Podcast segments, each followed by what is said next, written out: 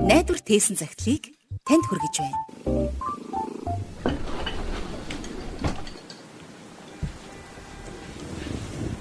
Эрхэм сонсогч тантай Бурхны нэгүсэл ба амар тайвнаар мэдчилж байна. Энэ бол Библиэл дээрх хамгийн түгээмэл гардаг мэдчилгээ юм. Цар тахлаас өндийн босч буй амьдрал химэх энэхүү цуурлаар дамжуулан сонсогч та Бурхны гайхамшигтай нэгүслийг мэдэрсэн байх гэж би найдаж байна. Өнөөдрийн дугаараараа бид эрүүл амьдралын тухай ярилцах болно. Үнэхээр цар тахалд нэрвэгдээд байгаа энэ дэлхийн өнөөдөр Бурхны нэгүсэл болон амар тайван хэрэгтэй байгаа. Дэлхийн эдийн засаг хүнд цохилтонд орж том жижиг гэлтгүй олон байгууллагууд хаалга барьсан. Орон тооны цомгтгол ихээр явагдаж, ажилгүйдэл улам бүр нэмэгдэх хандлагатай болоод байна. Улмаар нийгмийн стресс, бухимдал нэмэгдэж, эрүүл мэндийн асуудал хурцаар хөндөгдөх болжээ.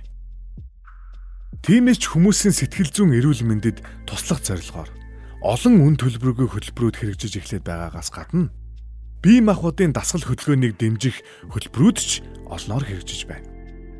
Мэдээж энэ бүх хөтөлбөрүүд хүмүүст хэрэгтэй юм. Тэгвэл миний гарт байгаа Библич бас өдөр тутмын амьдралд амин тустай практик зөвлөгөөнүүдээр дүүрэн байдгийг та мэдэх үү? Жишээ нь Библиэлд хэн ажил хийхийг үл хүснэ тэр нь бүү идэг химэн сургадаг байна. Энэ бол биднийг залхуу хориг бус ажилч хичээнгүй байхыг сануулсан сургаал юм. Цаашилбал бидний сэтгэл зүйн эрүүл мэндтэй холбоотой сургаалууд ч Библиэд олонтой бий. Баяр хөөртэй зүрх болбоос сайн юм. Имтэрсэн сүнс аваас ясны хухаа өвчин химэн сургаалт үгс номонд сургасан байдаг. Энэ энгийн үннийг бүх эмч нар хүлээн зөвшөөрдөг. Цаашилбал Библиэд бидний бие махбодын эрүүл мэндийн тухайч олон зөвлөгөө өгсөн байдаг. Энэ бүхнээс үзвэл Библи бидний өдөр тутмын амьдралтай нэгт холбоотой ном юм. Гэхдээ нөгөө тээгүр Библи бидний өдөр тутмын амьдралд буй альва зүйлсийн үндсэн утга учирыг тодорхой байр сууриас харж тодорхойлсон байдаг. Жишээ нь бие махбодын дасгал хөдөлгөөнийг чухал гэдгийг Библи хүлээн зөвшөөрдөгч мөнхийн үндсэнтэй зүйлсийн дэргэд өчүүхэн ач тустай гэдгийг сануулсан байдаг. Тухайлбал шин гэрэний 1-р Тимот номонд биеийн дасгал нь өчүүхэн тустай.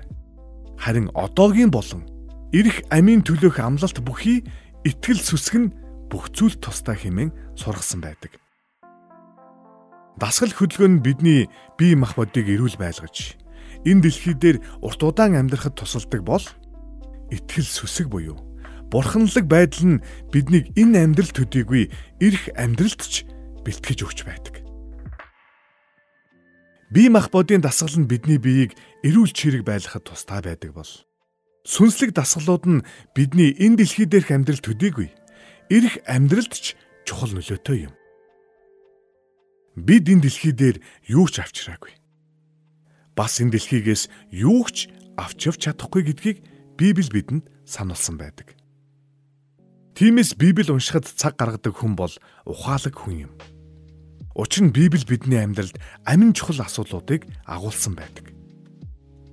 Библиэд хүүхэд балчраас эхлээд өтөл буурал хүртэл бүх хүмүүст хандсан мэрэгэн зөвлөмжүүд дүүрэн бий.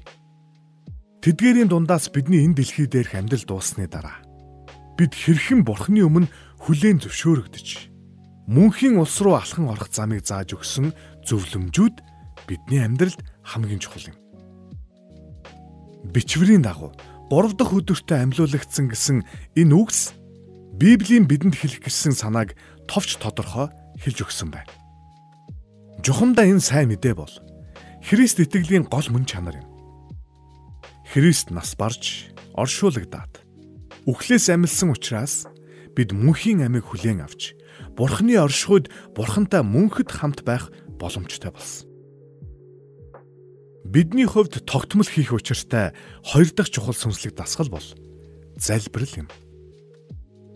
Би танд Библи унших болон залбирал гэсэн хоёр алхмыг илүү ойлгомжтойгоор тайлбарлаж өгөхийг оролдъё.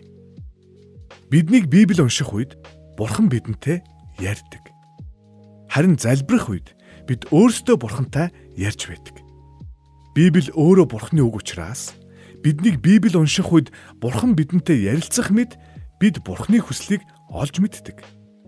Харин биднийг залбирах үед бид шууд бурхантай хандан өөрсдийн үгийг хэлдэг. Бид бурханд хандан залбирах үедээ үл таних нэгэнтэй ярилцах мэт биш харин эцэг хүү хоёр ярилцаж байгаа мэд ойр дотн харилцаатай байх боломжтой гэдгийг Библи бидэнд тодорхой хэлсэн байдаг. Хэрвээ та бурханд хандан залбирахыг хүсэж байгаа бол та надтай хамт залбираарай.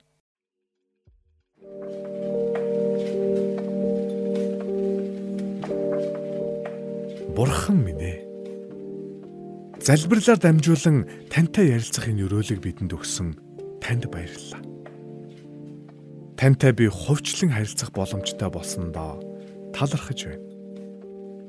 Би энэ цагт миний төлөө залмаа дээр амиа өгч оршуулгадаад үхлээс амилсан Есүс Христийг амьдралдаа аврагч эзнээ болгон хүлээн авахыг хүсэж байна.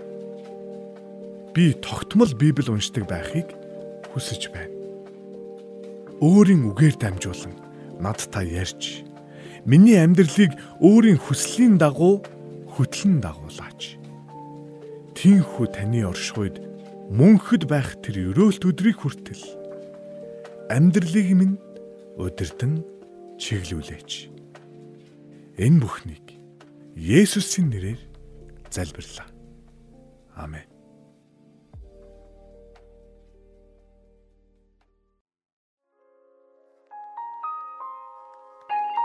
Найдвар хийсэн цагталтай холбоотой санал хүсэлтээ 8085 99 тэгтэг дугаард ирүүлээрэй.